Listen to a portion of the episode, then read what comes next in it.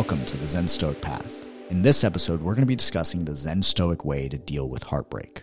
Now, many of us in 2020 went through a breakup, we went through family turmoil, maybe we lost some friends, and none of that is easy on anybody. So, we're going to be going through what I did and what I learned while going through a divorce. Now, a lot of people got divorced in 2020. And in the beginning of the year, things in my relationship were going very well. So I didn't expect to be part of that statistic, but it ended up being exactly that. I won't go into the details of why my marriage fell apart, but what I will say is that when a relationship falls apart, it's never easy on anybody. And the reason being is because you begin to associate part of your identity with that person. You begin to think to yourself that you couldn't possibly be you without that person. And when we start to attach to identity when it comes to our partner, that's when we could get ourselves into trouble and we could create some undue or unnecessary suffering. Thankfully, I was able to pass through the heartbreak without losing my own center. And I'm very grateful to say that we are able to do this while managing everything with peace and respect, so not leaving anything with any ill will. But Despite that, anytime you go through a breakup, it's really difficult because it starts to create distortions in viewing the other person. When you feel like somebody is leaving you, you start viewing them in the worst light possible and forgetting why you may have gotten together with them in the first place. And I'm not saying that you should, especially if you intend on ending a relationship. But when it distorts your reality, it starts to make you look back on yourself as well. And it starts to allow you to beat yourself up, which is not good. I remember that the divorce was not necessarily my idea because I didn't necessarily want it to happen. At this point now, I realize that it is for the best, but at the time when the discussion was being had, it's not what I wanted. My ex was not happy in our relationship. She had lost a sense of identity, lost a sense of self in the relationship and where we were, and she wanted out. Now, do I think that things could have gone differently and maybe been handled better? Sure.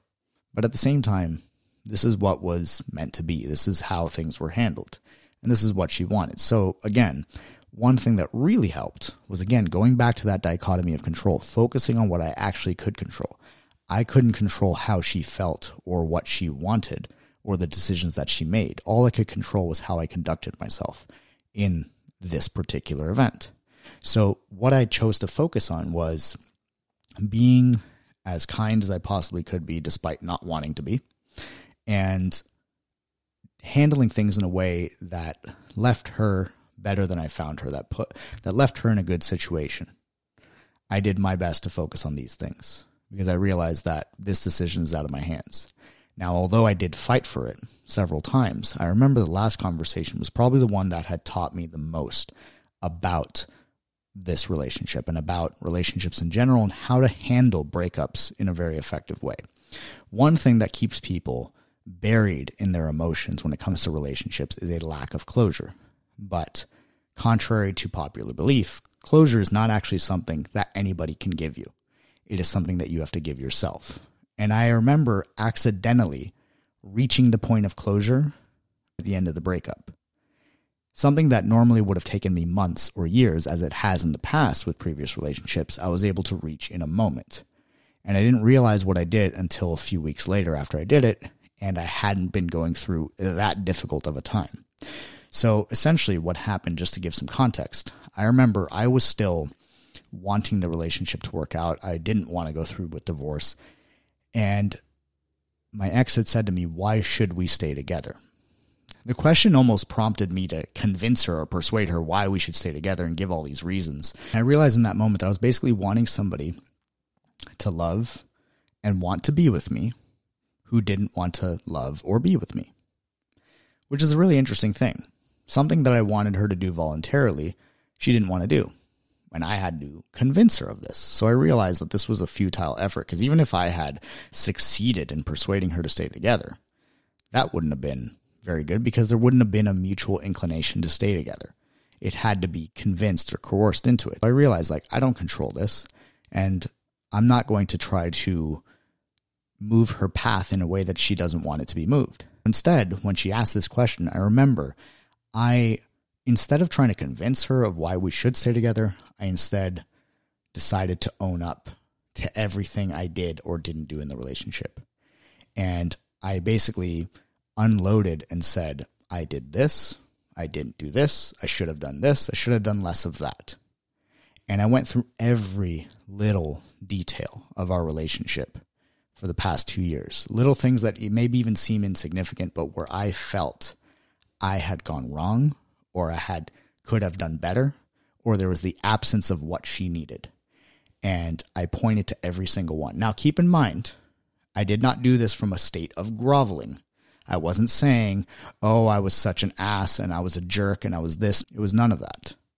I spoke very candidly with her, not blaming her for anything, but also not deprecating myself in the process, simply pointing to what she experienced, to what she felt, to what I experienced, to what I could have done better, or things that I could have done differently.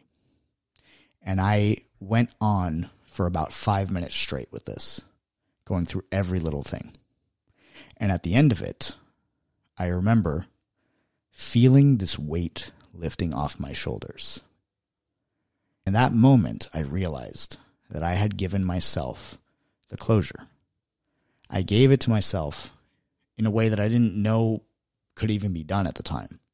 But the reason why I was able to get there is because instead of trying to create a story about why things aren't working out or trying to blame her for things not working out, instead I took the ownership onto myself. This is something that from Zen Stoicism we can all learn is this idea of taking ownership, of being ultimately responsible for your path in life. We must remember that all of our paths are for us and other people's paths are for them. And we cannot control the path of another person, but we can control how we choose to walk our own path. And one of the ways into being able to have that sovereignty of choice, being able to have that autonomy on how you walk your path, is to take back responsibility, not to blame things, not to try to justify things as not your fault, but instead to take ownership of them and do it from a place of responsibility. Do it from a place of realizing your part in all things that you do. It's really easy for us to blame, especially when we're feeling emotionally drained. It's really easy for us to blame, especially if we feel alone in a situation. But taking ownership and responsibility will give you the freedom to not have to go through undue suffering in a situation like a breakup or a divorce. And the final lesson from Zen that really tied this all together for me, that allowed me to have hope for my path and where it was going in terms of my relationships and my love life, was the following quote Teaching is merely a vehicle to describe the truth. Don't mistake it for the truth itself. A finger pointing to the moon is not the moon. The finger is needed to know where to look at the moon. But if you mistake the finger for the moon itself, you will never know the real moon. The teaching is like a raft that carries you to the other shore. The raft is needed, but the raft is not the other shore. An intelligent person would not carry the raft around on his head after making it across to the other shore. Use the raft to cross to the other shore, but don't hang on to it as your property. Do not become caught in the teaching. You must be able to let it go. Thich Nhat Hanh. Now, why is this quote and this lesson from Zen specifically important in the context of heartbreak? Because in any relationship, whoever you're with is not the moon. And in this case, we'll use the moon as love or as the truth. The person you're with is merely pointing to love, to truth. But they are not love and truth, as you are to them. You are a pointing mechanism. And if we obsess on the pointing mechanism and we think to ourselves that this person is love or this person is truth, that is how we attach it to our identity. And when we attach to identity, we create suffering because we somehow look at the things out of our control as validating or invalidating who we are. So keep in mind, the finger pointing to the moon is not the moon. the person pointing to love is not love. Love simply is, it exists, it is the truth. And this is incredibly liberating because you realize that if you are going through a heartbreak, this is what allows you to not attach the relationship to your identity. And if you are in a happy relationship, keep pointing at the moon with your partner. Keep pointing at love and creating love together. At the end of the day, we're all on our own path. Sometimes we walk together for a little while, and sometimes we part ways. Either way, it is always your path.